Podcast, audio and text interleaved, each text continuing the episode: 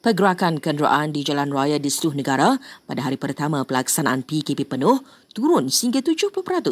Menurut Kementerian Dalam Negeri, ia membuktikan ramai memahami matlamat kerajaan mengurangkan pergerakan ketiga ini.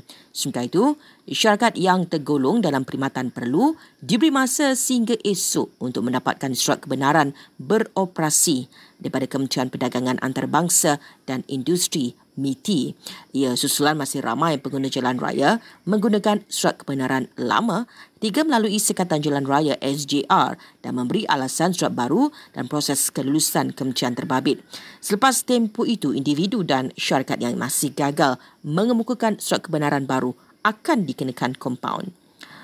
Kanak-kanak berusia 12 tahun ke bawah dilarang berada di tempat awam sepanjang PKP penuh ini. Menurut MKN, pengecualian diberikan atas alasan relevan dan penting antaranya kecemasan, rawatan, pendidikan dan bersenam. Baru-baru ini Kementerian Kesihatan memaklumkan lebih 82,000 kes positif COVID-19 di negara ini melibatkan kanak-kanak dan bayi.